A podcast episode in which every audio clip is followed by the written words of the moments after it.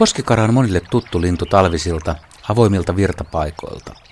Kesällä se on huomattavasti harvinaisempi, joten juuri nyt lajin on helppo tutustua. Moni on varmasti ihmetellyt tämän pienen ruskean linnun elintapoja, eikä ihme. Koskikara sukeltaa ruokansa veden alta. Se pulahtaa jään reunalta hyiseen veteen ja kauhoo vahvoilla, lyhyillä siivillään vaivattomasti pohjaan. Terävillä kynsillään se tarraa joen soraikkoon tai kiviin ja kävelee pohjalla etsien vesiperosen toukkia, käyriäisiä, kotiloita, erilaisia nilviäisiä tai jopa pieniä kaloja. Veden kirkkaus on koskikaralle varmasti tärkeää, sillä se käyttää ravinnon etsinnässä hyväkseen nimenomaan näköaistiaan. Karan silmät ovat siis sopeutuneet hyvin vedenalaiseen toimintaan. Veden kirkkaus viestii usein myös veden puhtaudesta. Kerrotaan, että karan valkoinen rinta heijastaa valoa, jotta lintu näkisi saalistaan niukassakin valossa.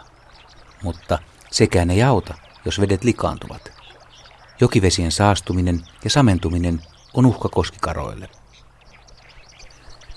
Ne, jotka ovat jääneet sulapaikoilla seuraamaan koskikarojen sukeltelua, ovat varmasti huomanneet, että sukelluksen jälkeen kara punnahtaa pintaan kuin korkki. Joskus se jää ajelehtimaan hetkeksi virran mukana, ja silloin kara muistuttaa enemmän uivaa myyrää kuin lintua. Sukelluksen jälkeen koskikara palaa tutulle kivelle niiailemaan ja tähystelemään. Ei voi kuin ihmetellä, ettei linnulle tule kylmä kun se huippukylminäkin tuulisina pakkaspäivinä pulikoimisen jälkeen visertelee innokkaasti kivellään. Karalla ei ole hätää. Lintu ei kastu, sillä sen tuuhea höyhenpuku on vesitiivis ja pitää jäätävän tuulen loitolla. Sekä koiras että naaras laulavat. Molemmat sukupuolet ilmoittavat omasta talvireviiristään virtapaikan varrella. Koskikara pesii lähinnä Pohjois-Suomessa. Eteläisessä Suomessa se on kesällä hyvin harvinainen – Kara tekee aina pesän virtaavan veden äärelle.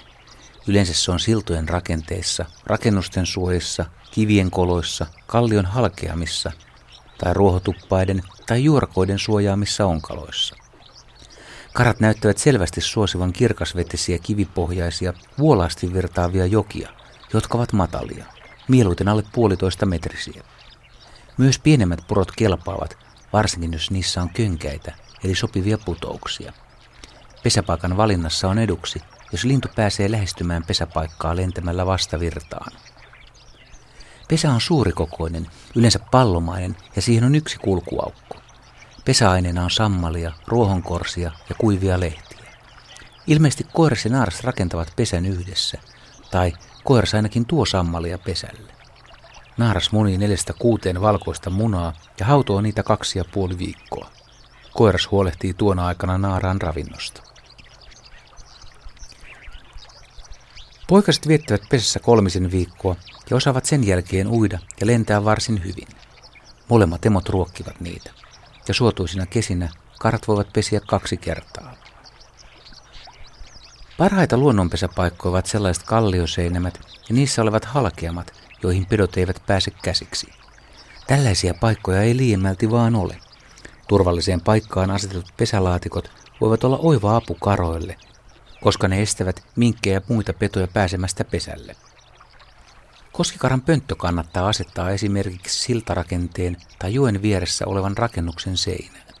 Kunnon virtapaikka on paras, mutta on ennakoitava, ettei vesi äärioloissakaan nouse niin korkealle, että pönttö jää tulvan alle. Pöntön voi asettaa myös puuhun tai kaatuneen juurakon suojiin. Pienikin ravinteikas sammaleinen puro Pohjois-Suomessa voi kelvata pesimäpaikaksi.